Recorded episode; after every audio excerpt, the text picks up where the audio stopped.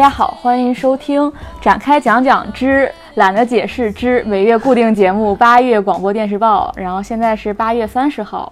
然后我们今天又来录这个我们的这个固定栏目。然后今天除了我和阿栋之外，请来了一位新朋友，然后我们就喊他阿轩。然后阿轩可以介绍一下自己。呃，大家好，我是阿轩。呃，今天就是作为这个国产剧特约特约点点评员，然后来参加这个展开讲讲。然后我是一名呃嗯，姑且叫娱乐记者吧。然后就是今天主要是可能讲讲国产剧的部分。嗯，因为我们之前七月份的时候，我们都跳过了国产剧，因为没有看。然后今天我们特地把阿轩请过来，来弥补上我们这个一这个环节。然后我们先可以整体聊聊八月我们看影视剧大概是一个什么样的状态，或者说整体讲讲这个月自己看剧的感受吧。阿栋先来，我的感受就是这个月没进两次电影院，就就是感觉这个月电影部分好像就是没有什么特别值得去看的。嗯，然后电视剧方面的话，就是我我我是这个夏天，我觉得我整个夏天都非常完美的规避了所有国产剧，就是但是这个夏天明明最火的剧应该是国产剧，但是我基本上都都就是出可能出于个人兴趣吧，没有太怎么看，这也是我们前两期这一部分非常缺缺陷的原因之一。阿轩呢？呃，我是因为呃工作原因，然后考虑到受众，所以就是这些热门剧都要看。然后我自己可能平时的口味是更偏日韩剧，不过也有看一些国产剧。最直观的感受就是，确实是时间不够用了。然后这些剧释放的太集中，然后都很长，所以就是要花很大量的时间来看这些剧。但是作为一个从业者，我也没有全部都看完。我觉得普通观众的话，可能这个这个暑期档。估计只追了一到两部吧，就是看不过来。有时候可能没有时间看的时候，我们选择听，也是因为国产剧有这个先天的优势。可能也有很多观众把《陈情令》和《小欢喜》和所有这些全都追完了，也说不定。对我其实就是本来《小欢喜》我是不打算看的，就正因为我做近视手术有一周的时间完全没办法用眼，然后《小欢喜》你就是。国产剧有个好处，你不用看嘛，而且这个尤其尤其是家长里短，要是要是古装剧，你可能还真得看一看。但如果这种家长里短的戏，你就完全可以靠听。然后电影院的部分是我估计下个月也没有什么值得特别去电影院看的剧、看的电影，所以可能今年就这么一个趋势了啊。好，今年就这么放弃了。对。然后呢，我们接下来呢还会按照我们之前的那个习惯，然后先是聊电影，然后再聊电视剧，最后聊一聊综艺。然后我们每个人还会推荐一本书。然后现在我们先进入电影部分。然后电影部分的话，我们依然是按着豆瓣的那个排行榜，大家可以点开顺着来看。然后第一部我们要聊的是《速度与激情》第八部。这个是阿轩看了，阿轩作为 对对这个，其实我我的主业还是看剧，然后这个电影是有一个好朋友，然后当时应该是一个杜比影院，我对在杜比影院发生的影片还是挺愿意去看的，就陪他去看了。然后我会以为它应该是一个跟嗯赛车或者机车有关的片子，但我去到不是吗？对，结果不是，这是一部看完之后，我跟朋友说这是一部超英片，就是所有的主角在里面变成了超级英雄，嗯呃。就是如果剧透的话，就是里面有非常多的情节，就是从摩天大楼，然后一个人摔下来，可能摔了十几米，但并没有死，然后或者是被打成像肉垫一样，他也没有死。所以就是我后来去看豆瓣的话，也有人说到这就是一个新的超英片，好像这个里面就是会会会是有一些这个主角的什么恩怨情仇，要为了要避开这些，所以他们没有办法就单独做了一个故事线。所以这个片子呢，我觉得。如果是想看单纯的动作打戏，然后想看爆米花电影，可以去看。嗯，但是它跟赛车是没有什么关系的。如果你是一个这个系列的死忠粉的话，就可以考虑不用去看了。哦，就是它跟原来系列那个主线关系并不大，是吗？这部片应该卖的就是双男主，甚至是有一些卖腐的设定，然后还是双特工的比较经典的设定。但是故事我觉得有点老套，就是一个拯救世界，然后最后回到男主的。老家，然后靠一群人类很原住民的人，然后他们靠自己赤手空拳，然后打败了一群超强大的特工，所以这个设定我并不是觉得很爽。它它的优点应该就是一些打戏部分吧。嗯，对，如果是热血特别爆棚的直男，可以考虑去看一下。嗯，我之前看过一个就是报道，好像国外的那种，就是说这些国外的呃专门。善于动作戏的男明星，他们在自己的就是演艺条约当中也会规定说，我只可以被打趴下，我不能被打倒。就是他们会有这样一些，就像女明星规定说，我一定要走在一番，我一定要走在谁谁谁前面那样一样，他们互相之间也会有这种规定，所以好像说在拍类似这种片子，比如说同时有巨石强森和杰呃杰森斯坦森的时候，就会说这个人打对方一拳，对方要打回来一拳，就两个人必须保证就是分量相当且武力值相当，我觉得这个点还挺有意思的。嗯，像给每个人设置了他们的那个能力指数，对对对对，打游戏制约，对，是那种感觉。下一步是伊斯特伍德的骡子，然后这部呢，其实今年年初就有资源了，然后现在是才是在大陆上映。我非常推荐这部电影。这个电影本身呢，是根据2011年发表在《纽约时报》的一篇报道改编的。它讲的其实是就美国缉毒史上一个落网的年纪最大的一个人的故事。他落网的时候已经八十七岁了，然后伊斯特伍德拍的时候也八十七岁了，现在已经。八十九，八十九岁了。然后所谓这个落子的意思就是说他往返边界，然后来为黑帮运送毒品，就这么一个职业，他叫落子。然后这个部的编剧呢，就是老爷车的编剧。如果你熟悉伊斯特伍德的话，就这也是他一个非常经典的电影。然后我们中中国的老炮可能有点模仿老爷车来做。我会发现，其实骆子和老爷车，其实他的人物精神是一以贯之的，包括和伊斯特伍德的这个个人的。精神也是一以贯之的，他一直写的都是这种老当益壮、精神不朽，然后突出这种个人英雄主义。就无论时代怎么变化，互联网怎么发展，人人类都脑机结合了，但是这个人依然在守护着这种旧日荣光。就是沧海桑田，但是你大爷还是你大爷。他就是他反反复复，其实不管他尝试了多少题材，最后都会落到这句话上。对，所以我觉得这是跟我们，我觉得伊特伍德他其实拍的电影就是最标准的那种电影。就是如果你想知道就是电影最经典的拍法是什么样的话，其实你就应该看伊斯特伍德。但他跟我们上一期我跟栋姐聊的那个就绿皮书和黑色党徒那种区别还不一样。就绿皮书它它是规整，但是它是没有导演风格。但是多木是它规整，它经典，但它因为有一个非常强烈的个人表达，它还是带有强烈的这种个人色彩在里面的。对，所以它跟我们上次上期节目聊那些都不一样。它其实就是一个没有尝试什么新技法和新花活，但是它什么人物啊、情节啊，包括情感啊，它这些技术是非常非常纯熟的，也是一个非常值得学习的人。嗯，就是我觉得我对心这件事情这么苛求，但是我就依然看东木的电影，还是觉得非常羡慕他打造的那个世界。关键是，他现在依然在拍一个新片儿，然后这个新片儿还是一个非虚构，是讲一九九六年亚特兰大奥运会的时候，就有一个人是安保人员，他发现了一个炸弹，然后因为他发现了炸弹，所以免于了一场灾难的发生，然后他就被攻成了英雄。然后后来那个 FBI 在他家里面发现了那个他可能是那个犯罪嫌疑人，啊，就是一个很有趣的故事。然后他现在就在拍这一部，所以那天老雷看完《骆子》，他就说。一，他就说豆瓣有个短评说的特别对，就是这个人都拍了一辈子电影了，凭什么我们还要教他怎么拍电影？对，就大家一定会考虑到年龄的因素去评价这部电影的时候，这个是基本上不可避免的嗯，但是我觉得整体还是挺推荐大家去看一看的，在尤其没有什么选择的情况下吧。下一个，我们聊一下《送我上青云》。然后这一部呢，是我们聊第一期番外的时候，因为我当时刚去上影节回来，当时我在上影节看，所以我当时已经聊了一些。然后我觉得栋姐可以先说说她刚看完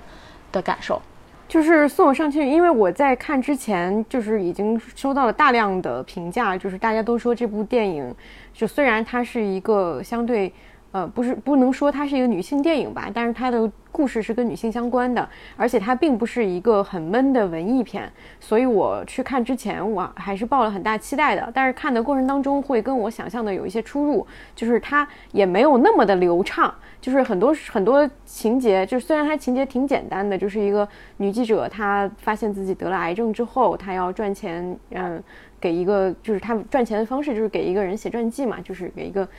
而且采访对象的父亲，对对对对对，他之前采访对象，采访他之前那采访对象是个是个那种土大款，然后他的父亲有一点像一个神棍一样的人物去采访他，然后这样的一个一个一个故事非常简单，然后呃，但是在这部片里面，我觉得比较嗯让我喜欢的是，他还是有一些很很灵巧、很亮点的部分，包括我特别喜欢最后那个。嗯，她就是女主角。当她经历了一切，她经历了虚伪的男人，经历了一个看似很神棍，但其实那个老头，我觉得他是一个非常真诚的人。经历了他跟他母亲的一些关系的变化，嗯，还有说就是她那个男闺蜜，对她男闺蜜跟她的那个关系，所有这些经历完了之后，她最后的那个。呃，那场戏他站在一个城墙上，然后对哈哈哈大笑三声，这个点和前面的点是呼应起来，然后最后那个结结尾会让我觉得说，哎，这片子还不错。就在公中间的过程当中，有一些部分它有一些对白是让你会觉得有一点不舒服的，就它并没有那么的幽默和好笑和商业，呃，甚至说有的台词也被大家批评为不是那么的生活化，嗯，但是它。从各方面来讲，它都不是一部特别成熟的电影，但是它的亮点，我觉得是足够让人说愿意去，可以去走进电影院去看一看这样的电影的存在，我觉得是有意义的。嗯，刚才杜姐说到那个哈哈哈嘛，然后我看到说导演他就是特别喜欢一部我们俩都很喜欢的电影，就那个弗朗西斯哈，他特别喜欢这部电影，他当时初衷就是说他想拍一个类似的小品文，然后很幽默，然后成本也低，好控制，然后后来他自己。就是生病了，他自己真的得癌症了，然后他就想把这个作为一个主线故事。比较互文的地方是，就是这个哈字儿嘛，嗯，然后还有就是我很喜欢，就里面几个角色我都蛮喜欢。然后因为我觉得他之前不是有一个讨论，就是说关于冒犯了男性嘛，其实我觉得他不是在冒犯这一种性别，他其实是对所有人所有人的冒犯。就像我们我们上次节目也聊到了，就是我们会喜欢说。敢于去挑战大家的，敢于写负面人物，不是负面复杂人物的这种作品，嗯。然后那个袁弘那个角色不是还买了阿姨小说的版权嘛，嗯，他就让我觉得在里面其实非常非常亮眼的。然后我觉得这部电影之外的故事也挺动人，就是那个制片人就是基本上在微博上一次一次努力，然后让大家去看这部电影，然后通过各种方式增加排片啊或怎样，我觉得还蛮好，对新导演来说，嗯。但是这个片是票房没有特别好，两千多万，两现两千是吗？嗯，它算是文艺片吗？我觉得还是算的。我觉得是因为在我们的这种主流市场当中，就是所谓的对所谓的商业片，就一定要是打斗或者类型化的犯罪和这种非常强烈强情节的东西。但其实这种都市爱情在国外，它也不是，它根本没有到弗朗西斯哈那种程度的文艺片呀。他还是想想走一个，而那个导演，我看他的采访，他其实也不是想。之后也做文艺片，他就想做都市爱情，然后很幽默、很搞笑，然后很放松，然后女性观众会喜欢的电影。我觉得这种按照正常市场来说，它应该是商业电影。下一个片子也是一个国产片，也是阿康是在上海电影节的时候看过的，叫《铤而走险》。来，然后发现《铤而走险》其实是今天上映，正好是今天上映。前两天是不是有点映？好像是吧，是。然后我当时看完，我觉得最强烈的感受就是。就是如果你是个文艺片，你文艺片如果做的很烂，你是可以唬人的。但因为类型片，它因为不管是主题、人物还是情节，它都是一个非常明确的东西。那如果你烂的话，就是昭然若揭的烂。然后我觉得类型片最大的难度其实就在这儿，就是你，它更容易暴露短板。然后我举一个，我举一个这个片子不好的一个一个一个现象吧，就是它情感的最高潮，它整个故事讲完，最想催泪、让观众感动的地方，当时是全场都在爆笑。对，全场爆笑。然后，当时我是和朋友一起看的。我们看的时候就会想，呃，这一幕演完，我们就会猜下一幕。然后全程过程中，我们都在玩这个游戏，然后全部都猜猜中了。就所以它是一个套路用的很油腻的一个片子。然后它它的风格是有点像撞车那种嘛，就是呃不是，就不同的线索的人汇聚到一起。它其实就是我们。大陆拍的那种最典型的那种犯罪类型片，其实我们已经摸出路数了，有很多不错的作品，而且都是以成语命名的，比如说“暴雪将至”“烈日灼心”“爆裂无声”，它是这种，它是想走这个路线的。当然，他没有看这个组合，我就觉得这是一个喜剧，因为可能因为男主人是大鹏，对他不是个喜剧，但但有，但他没有做到我刚才说那几部的深度，他也没有这几部好，但他我他是想走这个路线，就是就是犯罪类型片。然后有一点点表达，然后 最后是由情感高潮的，他就想大概想做这么一个思路，但是，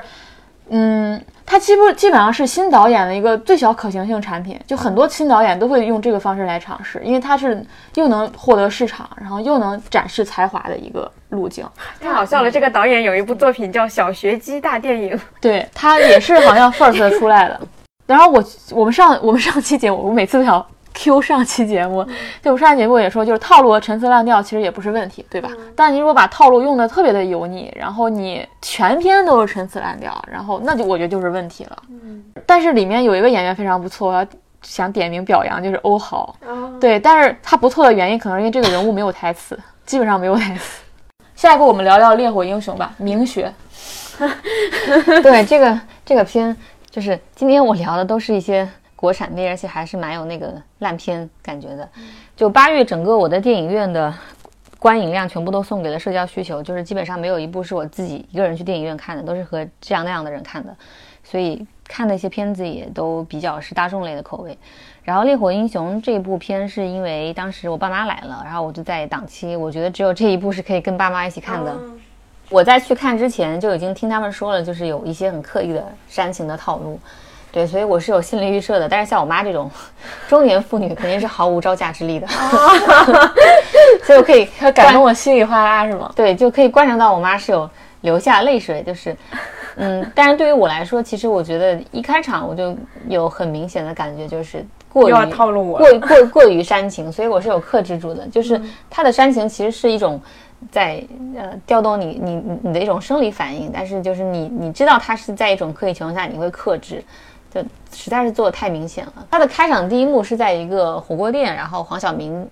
饰演的那个队长，然后先是把明火扑灭了，然后派副队长和一个新兵进去检查现场，但没有想到里面煤气罐又炸了。嗯，就在那个开头，就是把黄晓明塑造的特别像一个。就我又想用超音这个词了，就是会会进行一些看起来很超、很超出人类普通能力范围之内的一些操作。应该是当时甩了一个什么东西去关关一个什么阀门。就在我看来，这就不是消防员啊，这就是一个 超级英雄。对，一个一一个神学，就非常非常之扯。所以就当你有这个心理预设之后，就看这个片就会有一些克制了。呃，我看这个片最大的感受就是，我并没有被这个片感染到太多。它的最大意义可能就是让我去搜了一下豆瓣，然后看到很多人在说这是一个真实事件，然后去看了一下当时的新闻，然后我因为这个电影，然后微博关注了一个就是牺牲的消防员，他应该叫刘代旭，就是他他去世之后就有很多粉丝给他建了超话，然后每天打榜。啊，然后对热度非常之高，然后所以我就觉得这个电影对我来说最大意义就是让我认识了这群。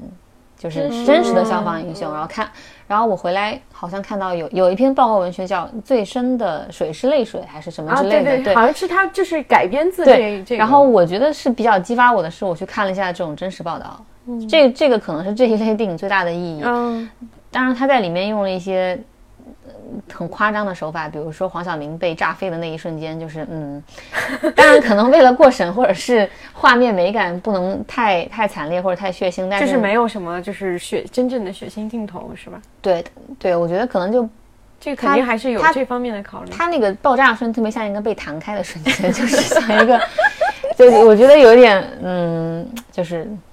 让我让我不太不太在在这种时候，你会觉得哎，为什么要故意做这种美化是吧？感觉那个会突然出戏。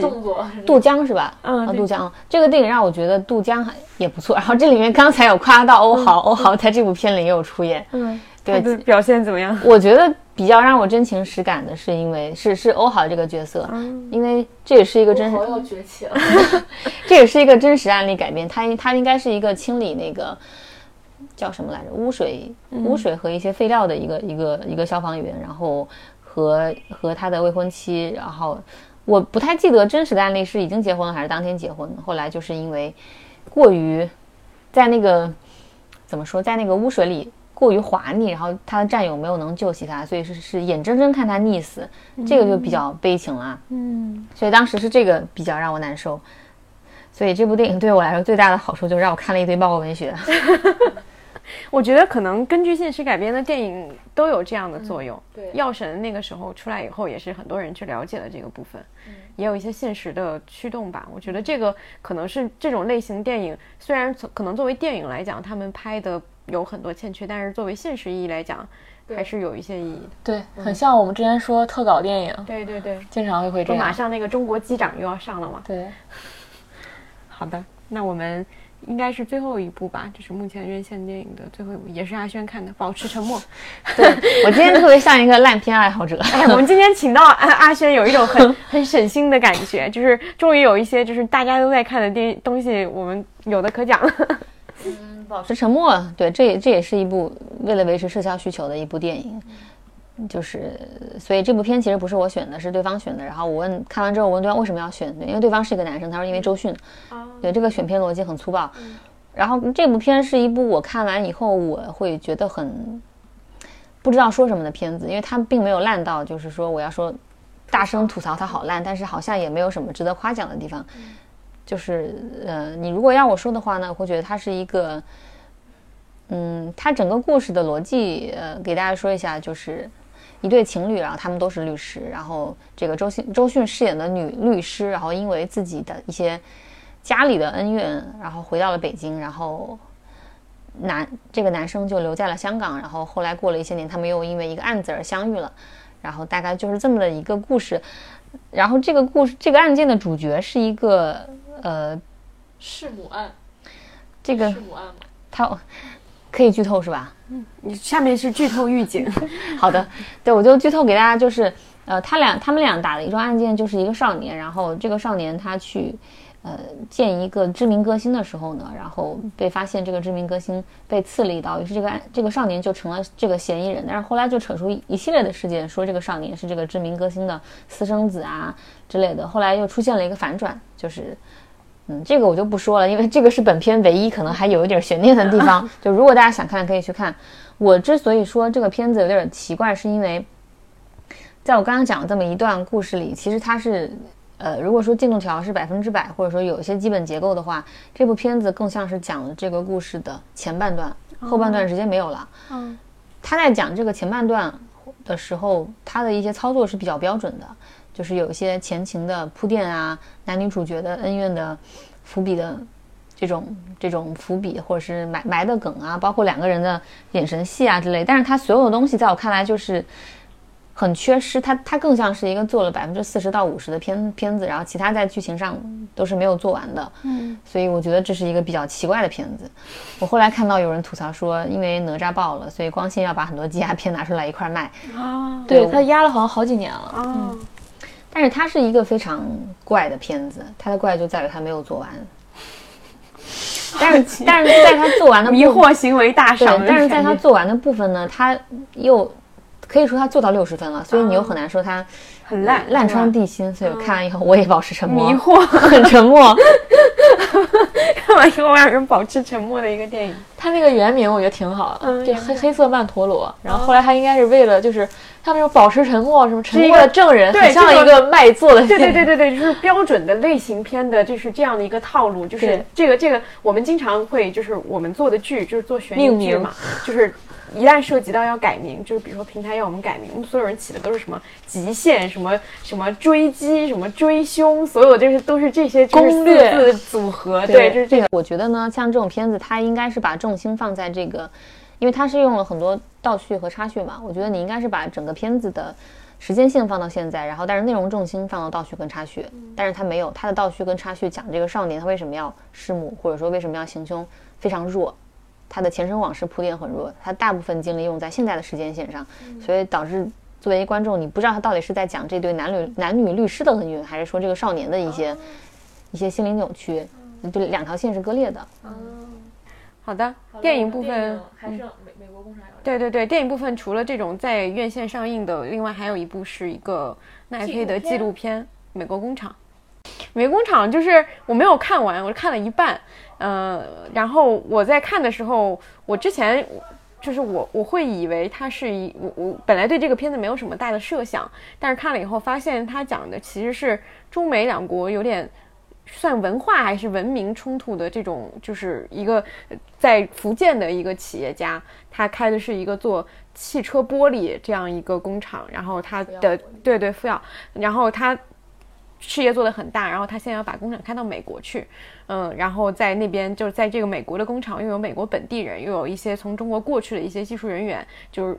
这些人在过程当中，包括这个老板本人和美国当地，就是整整的，就是他们这一群人当中都会有发生很多的冲突，有一些刚开始的时候可能有一个就被大家形容为蜜月期，就是。嗯，中国工人去到美国会觉得很新奇，美国工人就是接触到这个，他们也重新有了工作，也会觉得很好。有一个蜜月期过后，大家就会发现自己还是有很多很多的不同。因为我后半段没有看，我看到他那个介绍，就是我们这个党支部那里，我就没有再往下看了，因为我很有有一点害怕看到后面，就是有一些就是更就是会对对对对对。然后我当时也时间原因就没有往下看，但是我要讲的是这个。这个给我感觉就是特别让我想起去年那个美剧，就有一个美剧叫《硅谷》，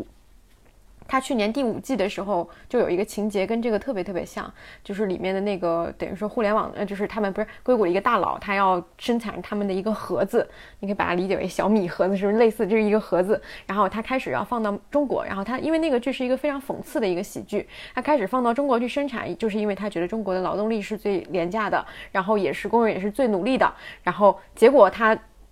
去了，去到中国以后，发现那个工厂的那个老板跟他说：“我们现在都不搞那一套了，我们现在规范化生产，我们每天工作八个小时，工人们每天打太极，然后还有营养学家给他们调配，就是中午的午餐，然后我们还有什么工会，然后这个这个美国企业家都气炸了，就说。”我要是要这些东西，我在美国就好啦。为什么要找你们？就是我现在要的就是你们加速生产，每天没没日没夜。因为这工厂在最开始这个剧的前几季出来的时候，它其实应该是有一点讽刺讽讽刺那个富士康的。就是，但是现在它就变成了在这个剧里面变成了一个完全美国化、很现代的一个东西。然后美国这个这个老板就说：“我不要你们了，我重新去找人。”他找了一圈全世界各地的代工厂，发现每一个地方就是以前被认为是视作是廉价劳动力的地方，比如说越南、老挝这些地方都不行。最后他发现最廉价的地方在哪？就在美国，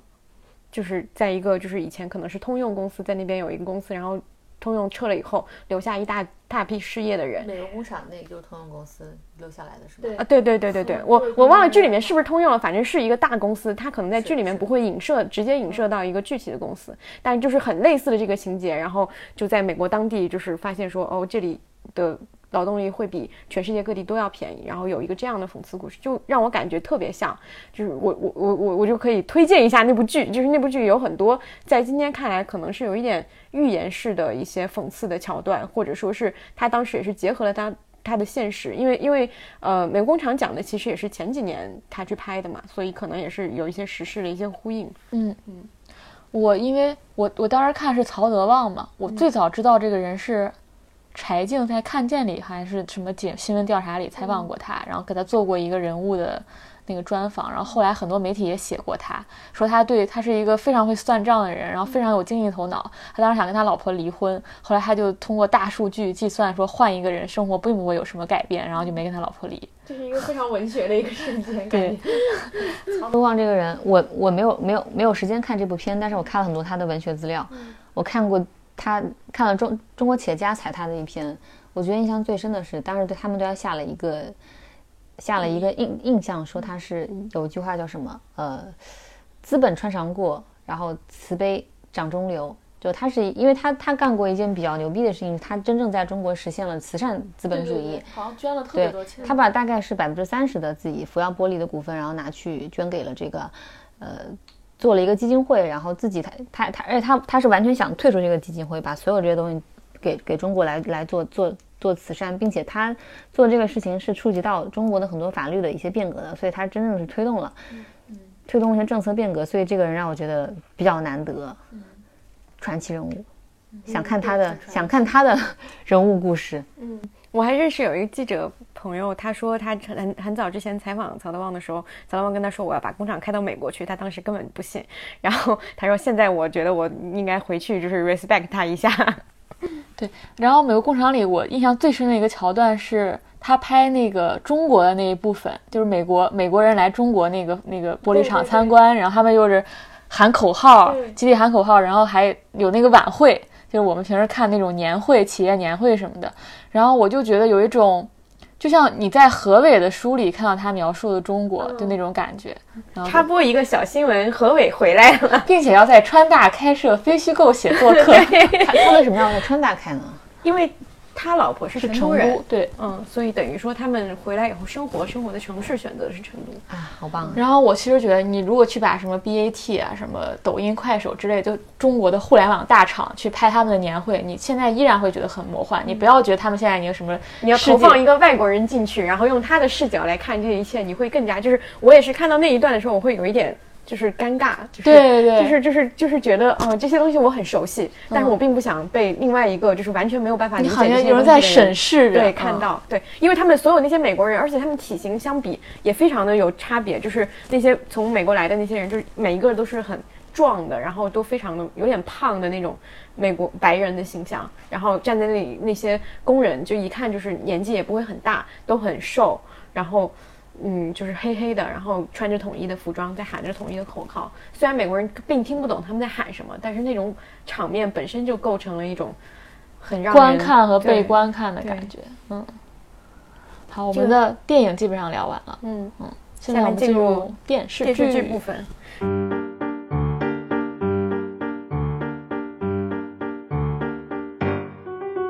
电视剧。就是这一期我们也会，就是如大家所看到，我们会聊很多国产电视剧，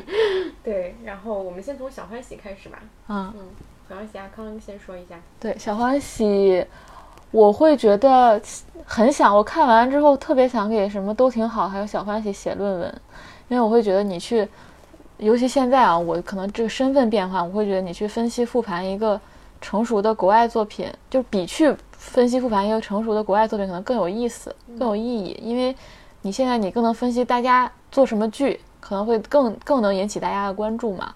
啊，然后我觉得，呃，我觉得有一，我觉得它的优点可以总结一下，一个就是比如它很会抓话题，但我觉得这个只是方向上的，比如都挺好抓原生家庭，他抓这个高考大军，但我觉得他真正聪明的地方就是把人物做到位了。然后我觉得他，我想想他怎么做到的。我觉得基本上有两点，一个他就是按照演员的特质去找表达方式，比如我们很熟悉黄磊，因为我们通过各种综艺很了解他这个人的形象，比如就很絮叨，很爱说话，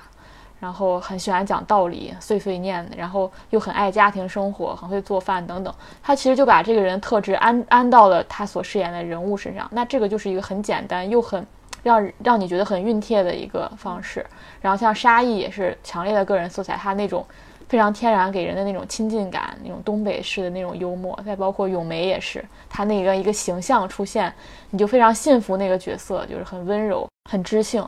然后我觉得这是一个原因吧，就是他就是按照演员特质来写人物。另外一个我觉得就是陶虹和李庚希这饰演的这对母女，我觉得是靠演这这两位演员都是。高水平发挥，然后让这两个角色非常的成立，就是，呃，把演出了他们的一些复杂度，然后也拓宽了我觉得一个母母亲和孩和乖孩子这两种形象的一个之前人物所我们之前在国产剧里很少看到的这种更立体化的这样一个这样的一面，嗯，因为我觉得如果你换一个人演，比如宋茜，你换一个人演，可能不会到现在的一个效果，就是你一方面觉得这样一个人，这样一个控制欲的母亲让你。很恐惧，也很焦虑，但一方面你又很很理解他，他比如他想，他就把女儿当做像他按恋人去演嘛，然后是会吃醋，然后又又很深深的依恋这个人，其实就是他作为一个单亲母亲，就是内心非常孤独的一个体现，我会觉得非常的准确，我觉得这是这部剧的优点。然后我想到的一点就是之后，我觉得做国产剧啊，我可能仅限于。国产剧，因为我觉得国产剧它更更像是日常陪伴品。因为你看美剧、看韩剧，即使也有这种题材，但它因为天然的语言上的隔阂，你很难把它当做一个就是家庭背景声一样的存在。所以能牢牢抓住观众的，其实你看起来是情节，今天他得癌症了，还是今天他离婚了，但实际上是人物在抓住你。然后我觉得。呃，我觉得这种家长里短的戏就是应该去弱化情节的，就是，嗯，不要做刻意的这种戏剧化的情节。我觉得《小欢喜》前几集还是有非常强烈的做戏的痕迹，这是我刚开始不喜欢的原因。比如说，一个男孩就要开法拉利去学校，然后就要从楼上坠下来等等，就这就就是你觉得很就是很悬浮，但是后面他就会慢慢的在缩小这个空间，比如他就写一个一家人吃饭，然后写他们在房间里聊天，或者就是或者就是一个小孩的内心世界，他写的更细等等，我会觉得这个才是动人的，是我们和电视剧里的人物能够。共情的部分，对共情的部分，你就觉得是是你是你一样的生活。当然，这个剧也引起了他争议，就是说，呃，他写的还是呃中产以上家庭的生活嘛。但我觉得这个不重要，因为我觉得这个经济背景在里面，我看重的部分不是这一部分，所以我没有觉得他这个是他的一个重大缺陷。对，然后我觉得他还玩了一些小聪明，就是比如说他会把金庸去世就写进去。他们说是卢影公去做了很多功课，然后选了这几个三个样本，这三个样本的故事应该是存在的，所以我觉得可能家庭的基本设置这也是存在的，然后走线也是存在的。但是你说具体到生活细节，比如说在是不是住在住在一个小区，然后在楼道里发生了什么，这个确实有可能是存在。嗯，对，所以其实黄磊就用了很多自己，就是这是个很简单的编剧手法，你用身边人的故事，然后你里面对小孩教育方式就是你自己的教育方式，他就是。就是一个很小聪明的一个方式，但我觉得这部剧，我觉得问题就是，他打到这么高的分儿，其实我能理解，但是我又会觉得，他不应该被抬这么高，因为这应该是我们最主流的剧集，就是大部分剧都应该是这个水平的，然后我们才去聊那些更好的，现在反而变成我们去聊，把它到了一个八点多分的一个剧，嗯，对我我反正整体听下来，我会感觉小欢喜的呃成功是一个第一是一个话题上的成功。第二，但是它这个成功是不是具有可复制性？我觉得是要打问号的。我觉得你能攒到这么一个演员局，对这个是可遇不可求的。嗯，我还是稍微觉得，因为我有提前去看，我我稍微觉得还是悬浮了。它悬浮不是不是说从戏剧层面上，是作为现实题材，嗯，它是一个完全避开了所有所有红线或者说痛点的一个东西。对，因为中国绝大部分人的高考可能要更痛苦一些，包括里面有一个那个。春风中学的校长，他有次是跟班主任说：“你不能让他留级，因为你要考虑到孩子的身心健康。”但是在中国绝大部分地方，即便是省重点或者是国家重点，都可能不会说出这样的话。这个是我觉得他绕开了一些我们真正观察关关注到的东西吧。但是也可以理解了，审查嘛。所以我之前还在微博上说，就现在有两个词特别火，他就是黄磊就形容这部剧是温暖现实主义，因为在我国真的就没有什么现实主义题材，你只能走这种。你连擦边球也算不上，但你就是一个温暖的东西。但同时啊，我也稍微讲到这么一点。对，而且他会做一些在这个框架之内，他会做一些大胆的探讨。比如说，我看到有人说他们在讨论性教育的问题，嗯，讨论就是父母会还有小孩自杀，对，讨论这些这些似乎就是只要不触及更更多的权利，或者说这些东西都是可被探讨的。嗯嗯，就是，但是他一定会最后转回转回来，对他最后一定会有一个光明的结尾。它的尖锐程度，我觉得甚至没有《都挺好》有那么那么的有有尖锐程度。就我可能会扯远一些，它当然是一部还不错的作品，但我觉得是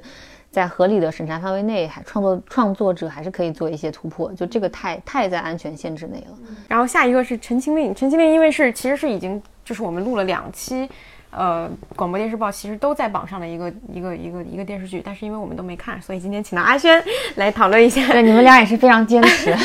非常坚持，到如今也没有看。就这个剧，我觉得特别有意思的是，都到现在了，然后每天还有话题啊，你可以从娱娱乐记者的角度分析一下。就首先我是一个原著粉，然后所以我最开始看，嗯啊，做一个原著粉和。某演员粉丝，某某演员粉丝，然后我最开始关注是因为这样的一个原因，然后我后来看了看了一段时间之后，发现它里面用的演员其实大部分都不是一些高流量，然后比如说于斌，还有还有其他的一些演员，他们其实都还演的蛮认真的。我纯从剧的角度来说的话，这部剧比较好的是它在气质上确实跟原著比较贴，因为原著虽然叫《魔道祖师》，但是它其实。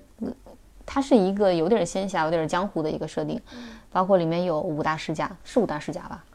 也没有看过《魔道祖师》，对不起。就有有有可能数字上发生错误，但大概就是一个世家统治的一个江湖，它的它的一个王朝和政府的这个背景是不存在的，所以相对来说是偏乌托邦的一个设定。所以，呃，在保留了这种气质的前提下，我比较能看进去。然后关于就是单改剧这点吧，我相信有很多人跟我一样，所以也也会为这个坚持下去。然后纯从剧的层面上来说呢，其实演员都比较年轻，包括一些故事线的设定，还有整个结构。呃，在在他的原著里，他的整个故事线大概是一个，呃，就是肖战饰演的魏无羡，他是从重生开始，然后再和蓝忘机相遇，然后中间有很大的一段就是，呃，倒叙回过去的一个过去的场景，但是但是原著的节奏会把握的比较好，没有大量的出现过去的情节，然后可能而且你阅读文字的时候是可以进行拖拽的，这部剧应该是应该是。周播是周是周播啊，周播，所以你没没有办法进行拖拽，所以导致中间应该是有长达二十多集一直在说过去的事情。这个对于电视剧来说是一个非常可怕的事情。所以如果它不是一部单改剧的话，应该会有很多人中途就弃剧了。嗯，这这是它比较不足的地方。然后这部剧为什么这么火呢？我还是觉得跟题材很有关系。它是一个耽改剧，所以然后两位主演。的发挥可以说都在及格线之上吧，当然粉丝可能会觉得特别特别好的，我我我觉得对于这样一部题材来说，他们就是在能能能做到及格线就已经不错了。然后我我所知道的是制片方，呃制片方和和鹅厂。他们也是会在在大力的进行一些社会化营销。对我好像看到说，就是有很多我看到的都是说已经播完了，它还有后续有很多的花絮放出和呃一些周边的一些就是活宣传活动，就整个热潮会持续了很久。对这个这个里边，我觉得有有一部分是粉丝的自发热潮，就像刚刚我们说的，所有的单改剧都会有大量的粉丝，然后去磕糖，比如说最近很流行的。爱博君一笑，就是说王一博和和肖战的粉丝，然后他们的 CP 叫博君一笑，然后粉丝就叫爱博君一笑。就一旦你你圈到 CP 粉的话，那这个物料就会源源不断的疯狂产生。包括之前微博上的一一颗帅桃，就是每天都在有很多不断的产粮的大大。然后再加上就是播出平台和制片方，他们也看到这些社会话题，也会进行一些营销。嗯，但是我我会觉得这种营销其实点到为止就可以了。一一直在吵的话，会让很多路人觉得很烦。嗯，而且我这个我反正，因为我你刚刚说为什么我们坚持到现在都没有看，因为我一直就觉得，第一，我首先对呃单改剧不是特别感兴趣，我会觉得这是一个虽然它很红，但是呃是一个相对有一点圈子内会红到一个顶峰，但是路人还是会有路人粉的那种聚集，就像去年的《镇魂》一样，我会非常。觉得说很像《镇魂》，《镇魂》那个时候也是有镇魂女孩，有各种各样的。对，《镇魂》也是一部一直红透半边天，但我坚持没有看的剧。对，就是会有这样的情况，就是它红透半边天，但但是有些人可能不感兴趣或者怎么样不看的，就是会。从从制作水平上来看，会比肯定是比《镇魂》要好的。比这这个可能是投入上的、资金上的，会让它看起来成色更好一些。但是但是我觉得这一类剧集的话，其实真正。看的人大部分还是粉丝，就是演员粉丝，或者是 CP 粉丝，或者是一些呃路人。但是被这种所谓的兄弟情也好、爱情好打动的路路人粉，其实真的在看情节的，我觉得倒没有没有多少。因为就像我刚刚说了，它中间有二十集是在说过去的事情，然后这个情节其实很违反电视剧创作理论的。好像我看到有说，接下来有很多单改剧都在筹备。就是我也很好奇，这种类型是否会成为一个持续的类型？每年夏天或者说每年都会有一些爆款出来，还是说它也会触动到一些政策的限制？你觉得会之后的发展？政政策限制肯定是一直都存在的。然后我觉得大家忽略了一点，就是不管是镇魂还是陈情令这四位主演，他们的人设以及演技都是在线的。嗯。当然肯定不能跟老戏骨比，所以我不知道之后单改剧选角怎么样。所以选角是一个非常重要的事情。嗯，然后另外一个就是看本子。呃，《镇魂》的原著和《陈情令》的原著我都看过，就是他们本身故事写的非常好。所以如果在这个基础上有一个还不错的制片方，嗯，能够正常发挥的话，再加上不错的选角应该 OK。但是如果是一个可能故事性没有这么强，然后原著的原著粉丝体量也不多。然后选角可能也不是很贴角色，那就不一定了。再加上《陈情令》这部剧比较特殊，呃，具体原因不方便透露，但是在审查方面，我相信不是每部剧都能跟他一样的。哦，下一部剧是呃，亲爱的，热爱的。虽然这部剧完结的时间是在八月初，但是因为我们之前没有聊过，所以还是请阿轩来给我们讲讲。今天我真的坐实了一个 国产剧爱呃小能手观察者。嗯，呃，就是这部剧是一个我特别觉得迷惑的剧，因为最开始的时候，呃，像《陈情令》或者是《陪你到世界之巅》这类这类剧，我会觉得是属于还有一些亮点，还不错。然后《亲爱的》这部剧，我是属于。打开了三四次，每次都试图看，但是每次都会被被劝退。然后我就去，我我会看云和一些数据，然后大家都在说很甜，或者是很贴原著。这个我我我我可能不是原著粉，所以我理解不了。就关于甜这件事情呢，李现是我非常喜欢的一个演员，大概在两年前采访过他一次。但在我个人看来，其实他可能更适合一些阳光大男孩的角色。而不是一个霸道总裁，对，就是他其实非常不错的一个演员，但是但是就是呃，我觉得演员还是在年轻的时候尽量的去找一些跟自己不要差距太远，何况霸道总裁也不是什么好，也不是 好设定。对，然后所以，我我我我看的时候一一直一直一直觉得非常违和，包括里面有一些桥段，比如说摸头，比如说情话，我不知道是不是因为我已经二十八岁了，所以 完全完全没有办法，就是觉得甜，然后但是也不能说假了，就是我猜想说，难道会有另外一部分小女生是比较戳这个吗？我感觉这部剧给我的最强烈感觉是抖音上特别多人很喜欢。就是我看抖音，就是有一些是自发热度嘛，它不是一个宣传性的热度，就是大家都会学，就里里面有什么李现的什么霸道总裁，什么宠溺的什么手势，就是大家都会学，就是特别我我我是石红，我是觉得这部剧是石红，但是我也跟阿轩一样很迷惑，就是有有很多人说他们并不是觉得李现演技很好，而是很磕他的人设，觉得高冷禁欲霸道总裁，但是这个人设是不是就是持久以来都有这样的热度？就是不管是谁，这个东西的门槛就是会比较低。我大家就是会。我非常迷的就是年初的那个奈何 boss 要娶我。其实从演员本人的气质来说，徐开成里面的对徐开诚可能他更适合这样对，我也觉得徐开成是一个很。但是那部剧呢，他也算是小爆了一下，但是没有爆成这样，所以我不太。懂，就是一个我。我觉得可能还是跟演员知名度有关吧，就是大家看到李现和杨紫，就还是知名度会相对高的，他这个范围就会更广。因为呃，奈何 boss 那个也是属于在某一些女生群体当中会很火，但是他没有火到出圈的那种程度。我我的感觉是这样。奈何我也看了，奈何我觉得我相对还能看进去一点点。啊，对，就另外插播吐槽，就是我觉得呢。这部剧可能不太适合有主见、有想法的现代女性看。亲爱的，热爱的吗？对。但是你也有认识的朋友是有主见、有见识的现代女性，也在追这部剧，对不对？我妈。嗯，最最主要的是，我我我还是觉得她在这里面就可能扯远了，不应该对国产剧有这么高的期待。但是既然她这么火，我觉得我们还是应该说一下，她在里面设定的这样的一个女主的形象，呃，好像是一个好像是学霸，然后又会唱歌。但是呢，在一个现实生活当中，你真的真的学霸以及真的会唱歌的一个女生，我认为她是一个生活或者是工作能力比较强，不会就是非常非常的傻白甜。而杨紫在这个里面就是把一个男性眼里的完美女性形象建立的太牢不可破了。我自己本人是不太喜欢这种女性角色的，嗯，这可能也是我看不进去的原因。我觉得这还是对国产剧这种类型的剧太苛刻。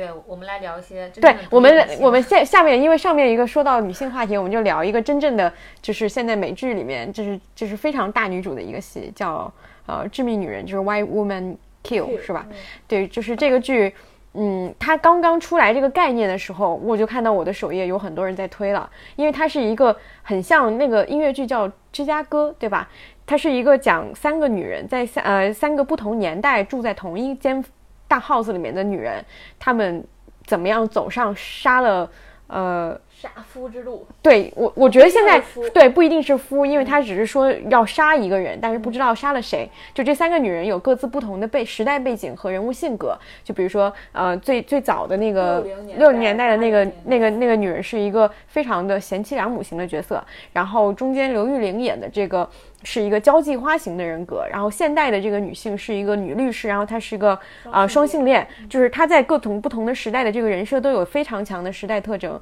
然后她也是通过一些很巧妙的场景转换，一集基本上是三线叙事去讲三个女人的经历的遭遇。嗯，就是它整个是非常流畅且非常成熟的一个故事，而且再加上它有很强的女性的这个主主题，所以很多很多人，我觉我觉得这是一部值得推荐的剧，就你看起来会很爽，也会很开心，也有很多的金句，也有很多就是包括刘玉玲就是这样的一个角色，嗯，也会看得很喜欢，就是是这样的一个剧。嗯，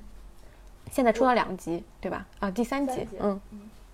我是觉得《浪漫的体质》和《致命的女人》都是我这个月在看的嘛。我觉得这两部剧都让我觉得，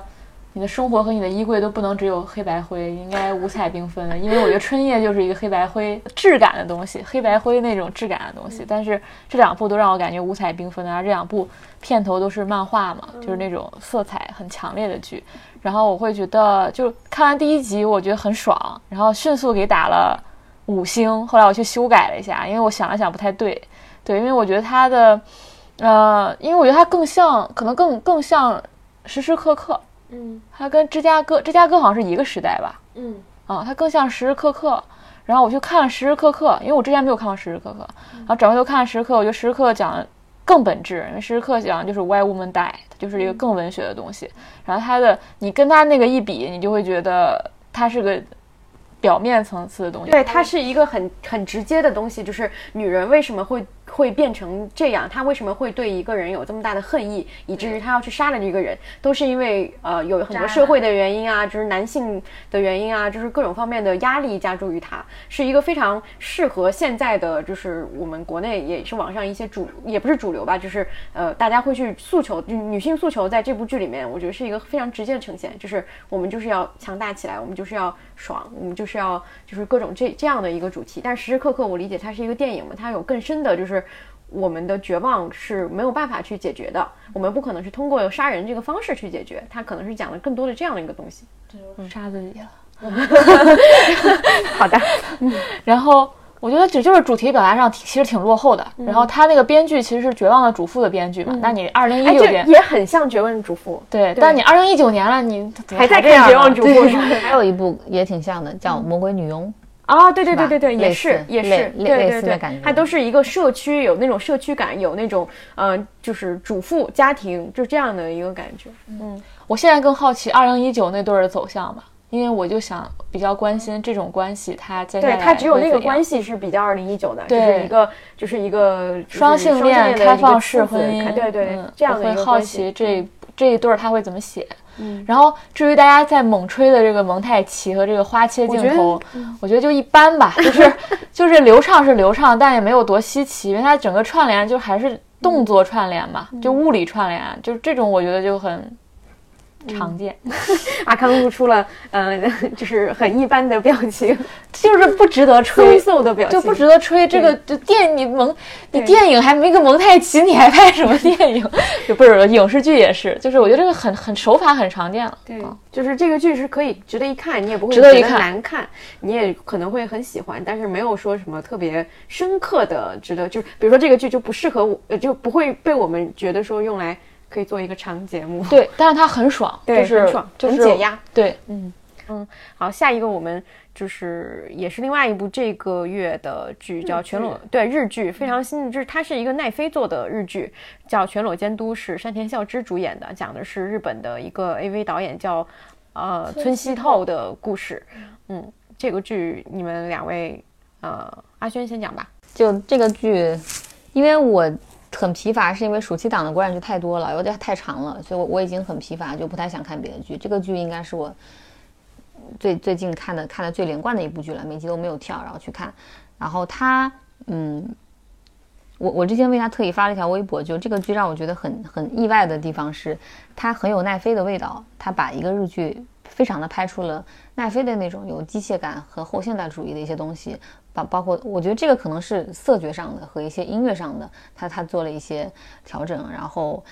嗯，这个我觉得是，如果如果你想要想要看到一些日剧，然后又想看到一些新的东西，这个是剧是一个不错的选择。反倒是那些大尺度的表演，这个在我来看，可能就是一些比较常规的东西啦。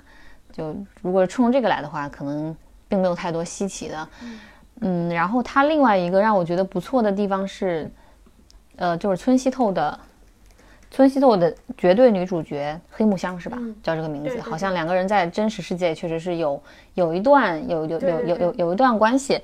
然后这个女主我是比较喜欢的，因为她非常港风，就是她的整个人物设定以及她的画质，然后让我让我在看的时候想到了好多年前的一部香港电影，就是叫《妖兽都市》，对，非常非常魔幻，然后甚至有点儿，就我说这部剧其实它也有点赛博朋克的感觉，因为它发生在一个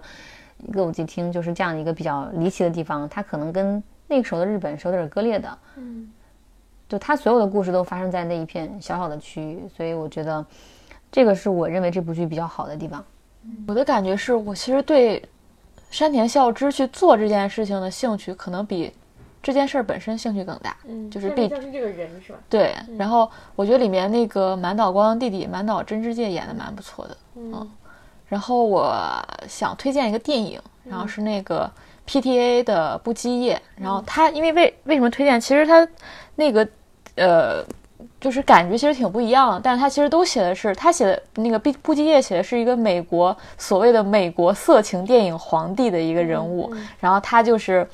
呃，七十年代加入了这个火热的色情电影电影工业，然后一度成名，是特别特别火。然后到了八十年代，突然就辉煌不再。比如当时已经，比如说电视节目更有意思电视节目出现了，或者有一些更性感的东西出现，就大家不再看这个东西了。然后他拍的就是特别特别的哀伤，然后特别像一个时代的逝去，就是你把它当做一个新闻时代的逝去，你也能同样感觉到。然后他拍的那个电影拍的非常非常好，比《全裸监督》要好看啊。嗯，我我也想到一个电影，是我前两年在北京电影节看的一个叫《美好的危险丑闻》，它也是一个日本电影，是丙本佑演的。他讲的是日本历史上一个第一本色情杂志的那个创立色情杂志的一个人，就是他等于说这个电影跟跟《全裸监督》，我我虽然《全裸监督》只看了一点点细节，但是我会觉得它的主题可能会有点相似，就是从一个人他做的事情，然后以及尤其是呃色情或者说是 AV，就是这些东西，他为什么会想要做这件事情，然后他在这个过程当中，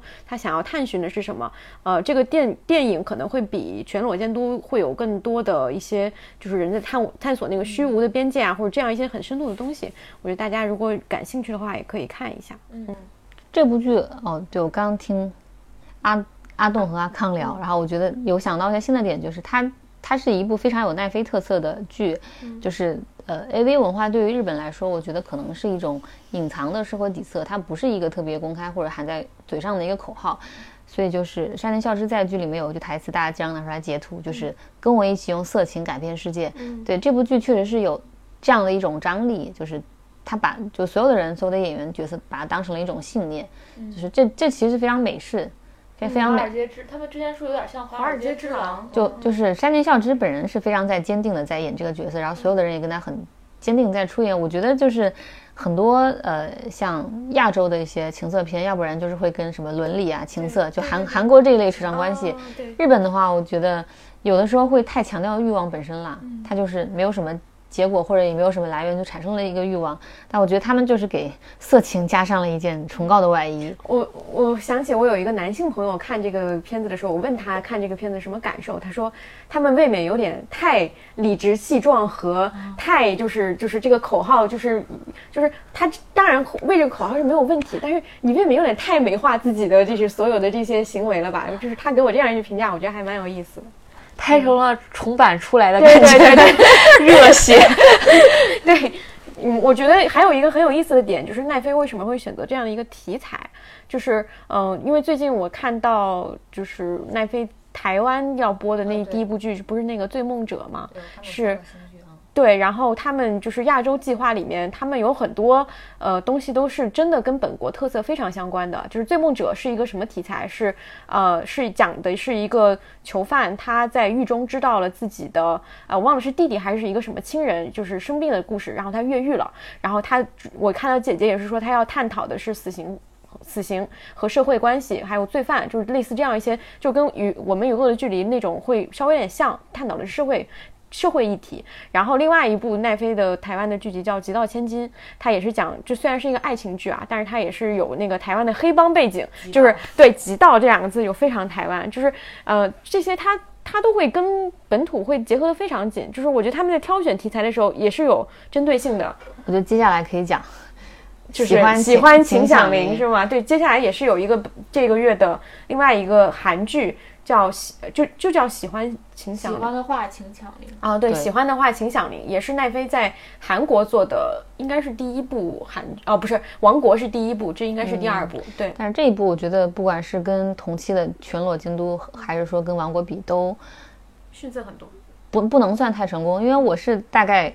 快进看了看了两集，我觉得他的韩剧影子太重了，就是我没有看到奈飞想表达自己的部分。就虽然那个响铃那个是黑镜里出现的一个东西，他们包括打分这件事情，包括这种很很很科幻的设定，可是我觉得是沦为了一个标签的东西，尤其是我看到剧透之后，发现这部剧还是在怀爱情的部分，对，还是在讲爱情，还是就回归到韩剧，我们想要探探寻那些所谓的人性啊，但还是还是在讨论到底男主更专情还是男二更暖这个。对，它还是一个，因为它是一个校园题材，就注定了它不是一个成人的，嗯那样深度的电视剧，它还是讲的是一个女女高中生在学校里的，就是这样的一个选择，就是两个男主角之间做选择的那种故事。对你有你有看到剧透吗？他们说这部剧最让人吃惊的部分是看到一半发现你磕错了 CP。对对对，我看到了，我看到了，很多人都说自己磕错了 CP，但是这个就跟《请回答》什么，就是那个系列会有点像的那种悬疑感，但是就跟这个设定就强设定没有太大关系。对，就是请回答，我觉得可以理解，是因为一群人他青少年的他的感情是很懵懂的，嗯，但是你这里一定要给他加一个恋爱铃的话，那会让会让我觉得他有点儿什么宿命之类的，然后结果你告诉我，那还是一个传统的发展，对吧？就就是是这个，因为它恋爱铃是一个 A P P，它可以感觉好像是有一个呃科技的东西要操纵你的情感了，要左右你的选择了，但结果它所有的故事情节的发展还是依据一个很普通的高中生的，就是愿望去发展的对那种感觉。哎黑黑镜里有一集我忘了是是是是那个打分，就是配对的那个嘛？啊，对，是配对那个，就对是配对那个，我觉得很有意思。对那个特别有意思。就是我我觉得你可以换男主，但这样的话就麻烦你给女主角多换几个对 男主，让他多谈几次恋爱。你这样的话，在男一和男二就太太老套的韩剧设定。对对对，嗯。下面一个，加油，你是最棒的。这个是一个国产剧，这个名儿念出来就很羞对，耻。就是这个。突然在讲了奈飞之后，突然讲到这样一个剧，有一点羞耻。就这个名字本身就很羞耻。它原名叫《加油，你是最胖的》。啊，幺因为你幺零幺那个创创造幺零幺时期，他们是不是有有一首舞台表演曲？所以你是最棒的那个。我我然后这首歌非常魔性，所以当我打开这个电视剧的时候，我会不停的脑脑袋里回想起这个舞台，非常非常之魔性。然后这部剧其实是一个我也不会自己打开的剧，也是因为我我妈在用电视看，所以我觉得你这个月的你这个月的观影观剧的主题就是社。交。我为了工作和为了维系这亲子关系，我都看了些什么？嗯，对。然后这个这个剧其实又是一个让我觉得 很迷惑，嗯有一点乏善可陈，然后也没有什么特别的。就当当我看着它的时候，它的剧情开始推进超过五分钟，我就会想快进。我印象当中有有一有一集比较深的是，邓伦和马思纯以及他们的经纪人以以及马思纯的爸爸，然后他们邀约去一个地方进行商演，但其实被人骗了。然后那帮人是为了讨他们经纪人的债，然后把他们骗到一个仓库的厂房里，然后把邓伦绑在椅子上，然后想要拍照片，然后去勒索。就这个剧情实在太老套了，而且全片充满了一种。我觉得所有演员都没有吃饱饭或者没有睡好的丧气感，就是非常丧。虽然他的名字叫你是最棒的，但是我觉得你是最丧的。真的就是没有人想要在下班之后打开来看这样一部剧，然后所以就是好像我看到剧透说是红了之后又跌回十八线，对对对？男主角是一个十八线小明星，但是他在这个过程当中，就是他怎么样红了，但是结果最后他又跌回了十八线。对剧情也 也也有也有一些就是使人很非常迷惑的地方。对，然后就是当然，如果如果你在家做家务的话，可以拿来当背景音。我觉得电视剧部分就到这儿吧。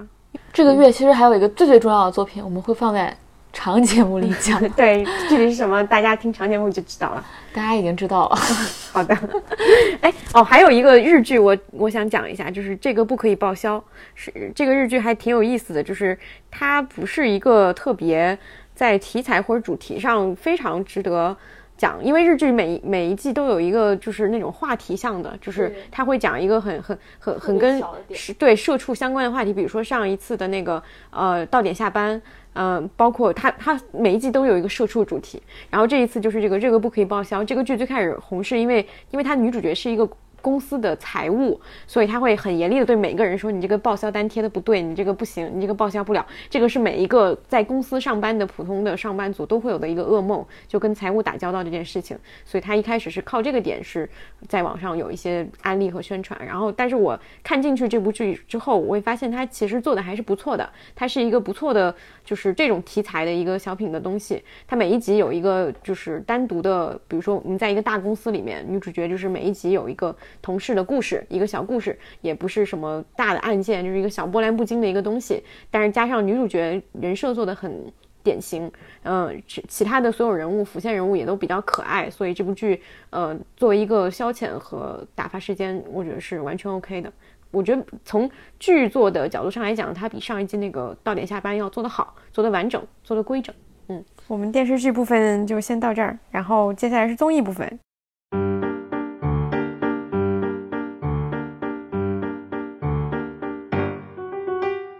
但是综艺部分其实，呃，这个这个月也没有什么特别可值得聊的。我们可以可以回看《新婚日记》，回看了，我回看了。对，嗯，综艺部分这个月新开播的就是《三十三餐山村篇》，然后这个 这个名字很考验口条。好，然后请大家也念一下。然后这个呢是同样是老罗团队出的作品，然后呃这个这一期我会更明显的感觉到，就是大家应该都有这个同样感受，因为这个山村篇请的是三个女嘉宾，之前的呃海洋木就是之前的海洋片对海洋片渔场片都是男嘉宾，所以大家看男嘉宾在就是过乡村生活时都有一种手忙脚乱的感觉，这也是乐趣所在，就是。怎么样去筹备三三餐？怎么样去获得食物？这些过程都是会比较长，而且比较有惊喜的。但是在山村篇里面，三个女主，呃，三个女嘉宾都是干活相当麻利的人，而且都是，呃，就是你能明显感觉到以前可能同样一集的量，男嘉宾可能就从早到下午，他们就已经过得手忙脚乱，就够一集的量了。但是现在一集，他们已经三餐做完，睡了一觉。就是一个非常强烈的一个对比，但是在看的过程当中，我觉得连金雅还是蛮可爱的。嗯，就她因为在之前她在《天空之城》里面不是演了一个那样的母亲，然后她又是一个女演员，然后演了很多的，呃，我之前还还看过对很强势的女性的角色，但是她在这里面是一个完全就是很。很有点絮叨，然后有点闲不下来，然后会因为好好吃的东西会会特别的露出一些很可爱的表情的这样一个人。这部分上，我觉得看，嗯，这样的女演员或者说女嘉宾也还是和山村的搭配还是会有一点乐趣。再加上有郑宇盛，为了郑宇盛也应该看一看。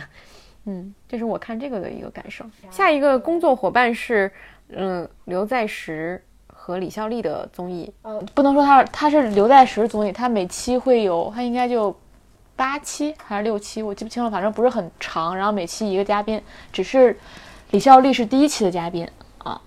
我最早注意到这个节目，是因为他那个节目介绍特别好玩。还没有播出的时候，他最早放出来一个节目预告是大家保持不亲密、酷酷的工作关系。我当时被这句话所吸引。然后看了第一集之后，发现完全不是这样。就第一集依然是一个谈话地狱，就是他当时特写了刘在石的嘴，然后底下想打个字“谈话地狱”，因为话太多了。就是他们并没有保持酷酷的工作关系。然后我觉得，唉，也要浪费了卡斯的感觉。就是你冲着嘉宾的话，可以去看一看。但是节目形式和内容方面并没有特别多惊喜的部分。是，然后它是笑乐家民宿那个 PD 加入 TVN 之后的一个新节目。但是目前看，我觉得没没多大意思。嗯，好的。但是有一个短的一个综艺还挺有意思，叫《Workman》，是一个嗯每集只有十分钟左右，这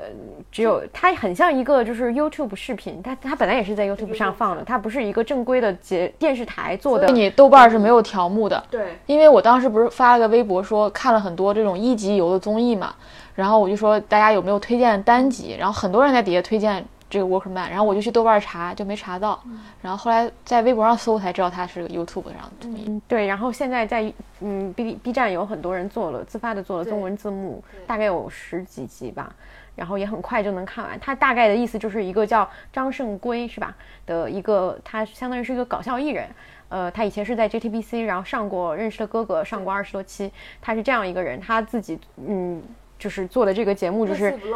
对，就有点那个感觉。他每一集都会体验一个新的职业，比如说我今天，而且他那个职业都不是一个呃很常规的职业。就比如说我今天去做的是呃韩国的那个棒球比赛，去那边卖啤酒的一个人。然后我今天做的是，就韩国有很多就是上班族喜欢喝那个绿汁，他我我今天去 JTBC 送这个绿汁，就是每人就像送牛奶一样，有很多人订了，我今天就去那边给他派送，就这样的一个过程。他每一集都是一个体验这样的职业，但是因为他这个人比较有梗，再加上这个节目的剪辑方式非常快，然后我我会我会觉得他如果放到电视台的话，它一定很长。你其实像什么。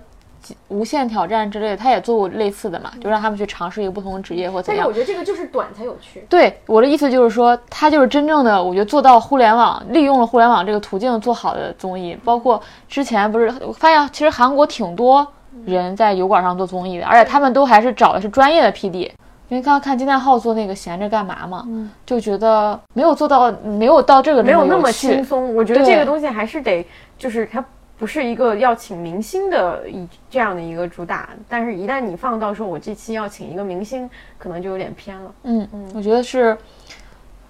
真正的网综油管综艺。对，好的，今天的大致的广播电视报就到这里，然后到最后一个环节，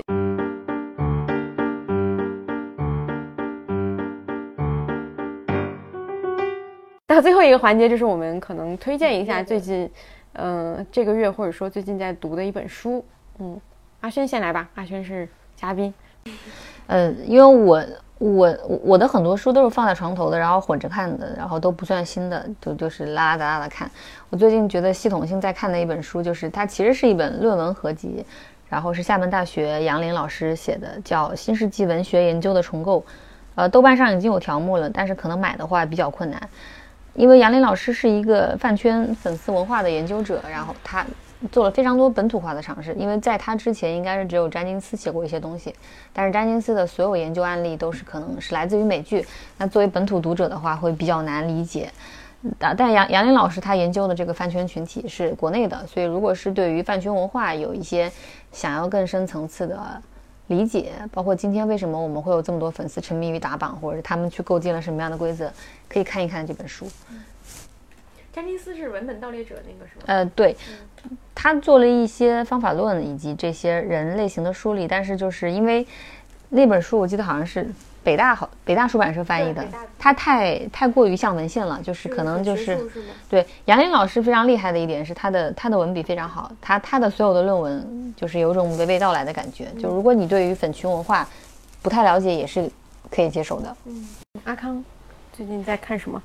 因为我这这一个月都在看短篇小说嘛，我就觉得我再推荐短篇小说挺没意思的，但确实又在看短篇小说，但确实也没看什么别的书。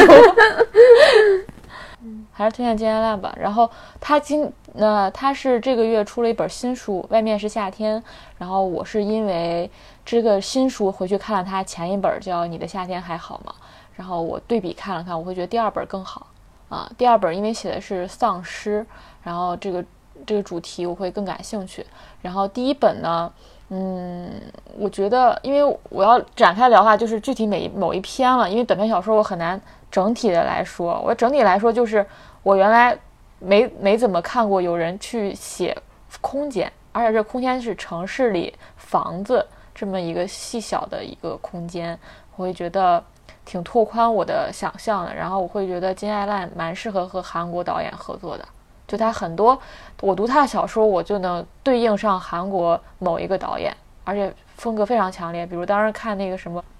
水中的歌利亚，对，就非常像寄，就有一些片段非常像寄生虫给我的感觉。然后看那个一天的轴，我觉得特别像李沧东有一个电影叫《诗》，他应该被，因为我看到查到说他被改编的好像只有一个什么我的忐忑人生，然后改成了一个什么扑通扑通我的人生，就是这种，对对对，就是我，但有可能是短篇小说改编起来难度很大，就是你把它改编成一个影视剧。但是我会觉得这几这些都比那那个好，都比他那个那个故事好，他还是更适合写短篇。然后，因为我之前不是上次我们录节目时候我推荐了那个南极嘛，然后我这次又推荐了一个女作家。但我其实这个月还看了一个男作家的书，我我本来想推荐那本，但因为我没有没有去想好怎么具体怎么讲，就是那个罪行，然后也它是一个罪案故事，也是短篇，然后一篇一个一篇一个，就是你如果你一直看女作家的书，你突然看一个男作家，哇，好喜欢，就是那种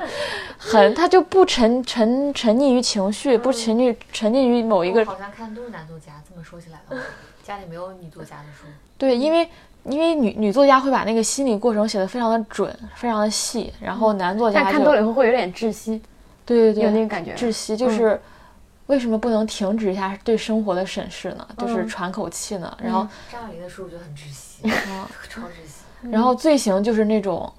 他很少会去描述事无巨细的描述，他就是在叙述一件事情，然后文字非常的简洁，但非常的冷，就那个气质我非常喜欢。嗯，就是如果写东西。写东西也是一种对外的一个，如果你写东西就像你的文笔也是你的一种人格的话，就更渴望拥有那样的人格吧，就是就是罪行那样的人格。然后我看那本书的原因很简单，就是那本书非常非常适合你，不管写稿子还是写剧本大纲还是做编剧，这种就像一个工具书一样。嗯啊，我觉得大家就。男作家看太多了，看看《金爱烂》；女作家看太多了，看看《罪行》，调剂一下，不能老看女作家。好的，我推荐的也是一个女作家写的短篇小说集，就是苏芳的《异乡记》。呃，因为苏芳是我一直就是之前是在微博上关注她，然后看过她就是在微博上放的一些短篇的故事。呃，《异乡记》是她出的第二本小说集，上一本叫《一些时刻》。其实她所有的故事都有一个很。呃，甚至都不能说是一个主题。他最擅长的就是把一对呃情侣，就是一个叫呃女女生叫呃王麦，男生叫王呃陈年，就他把这对情侣的关系做了各种各样的变化。就是一开始这个故事是一个陈年是一个已婚男人，王麦是一个年轻女孩儿，也不算特别年轻，二十五六岁。然后他们俩是因为工作，然后认识以后就发展就是成为恋人。然后一开始是这样的一个关系。一般来讲，我们就会带入说，哦，他们好像固定的就是这样的。但是他在另外一个故事里，呃，陈年又变成了王麦的老公，就是他们又变成了夫妻关系。在另外一个故事里，他们又呃从来没有就是真正的在一起过，就是他会把这两个人的关系做各种各样的变化。我想说的就是，呃，他。为什么会换这个会有意思？是在于我觉得苏芳是一个写对话写的特别好的人，就是他对男女关系里面那种呃有呃女性男性的懦弱和女性的那种嗯追问这个点是描绘非常好的。因为我前一阵不是这个月最大的瓜就是聚会线聚会善和安宰贤的瓜嘛，然后我在看到后来发现国内更多瓜，对对，我在看到《异乡记》里面有一篇的时候，就是陈年和王麦他们俩是一对夫妻，然后王麦就会追问陈年说：“你为什么每天都不跟我说话了？”你为什么不可以把我当朋友一样？但是，但是陈年就会说，夫妻是离朋友最远的一个关系。就是所有这些话，就是我会觉得非常的就是很对应。就是他会他会讲那一段，我觉得讲的很好。就是他在所有的这种对话上，呃，是我觉得是做的会让我印象比较深刻的。而且就是确实像阿康刚刚说的，就是这本书我看的时候也不是一口气看完，也是断断续续看，因为每一篇也会让我觉得很。很刺痛，很压抑，就是太女性，就是会有这方面的这个感觉。因为它讲的是我们某一个时刻的那种内心活动嘛。我们正是因为太距离自己这种内心活动太近了，所以对，就你很害怕被那种那种东西吸进去的感觉。对对对对对对。除了这个，我我我还因为你刚刚也讲两个，我也想讲一个，也不是两个什么，不是，就是两本书。哦，嗯。没有，我就是想在想这这段其实可以剪掉。就是我最近不是一直在系统的看那个阿加莎·克里斯蒂的那个波洛的那个系列嘛，我觉得非常有意思。就是他一共波洛系列有三十九本，我现在看了一半 不到。然后，但是我发现他是一个呃，在玩就是罪案这件事情上。他已经玩了非常多的花样，就是后来的所有人基本上都是按照他的花样去写、去去照抄、去变种，所有的这些都是他的玩剩下的东西。我觉得他是一个很有意思的人，就是这个可能等我把它全部都看完了，可能之后的某一期再会再讲讲讲到吧。对，嗯，哇，八月广播电视报录完了，夏天也结束了，嗯，然后就九月感觉就是献礼大月。对，九月一个是献礼，一个是我们也有一些就是时间上的问题，所以九月到底广播电视报在何方，我们还现在还肯定会有是会有的，有时候有 不知道。对。好的，希望九月我们还能够看到更多好的作品。extraordinary. 那今天我们就聊到这儿谢谢阿轩 more than any 好的 you can love is all that I can give to you. Love is more than just a game for two. Two in love can make it. Take my heart and please don't break it. Love was made for me and you.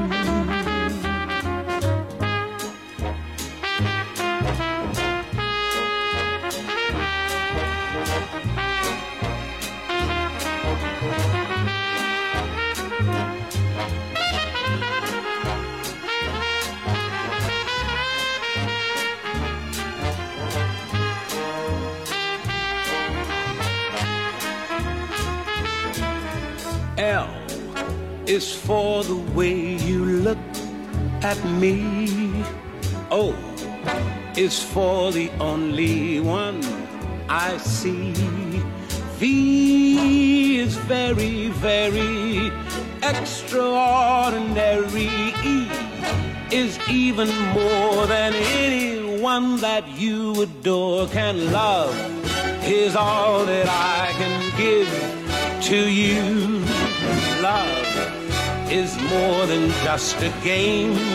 for two. Two in love can make it. Take my heart and please don't break it. Love was made for me and you. Love was made for me and you. Love was made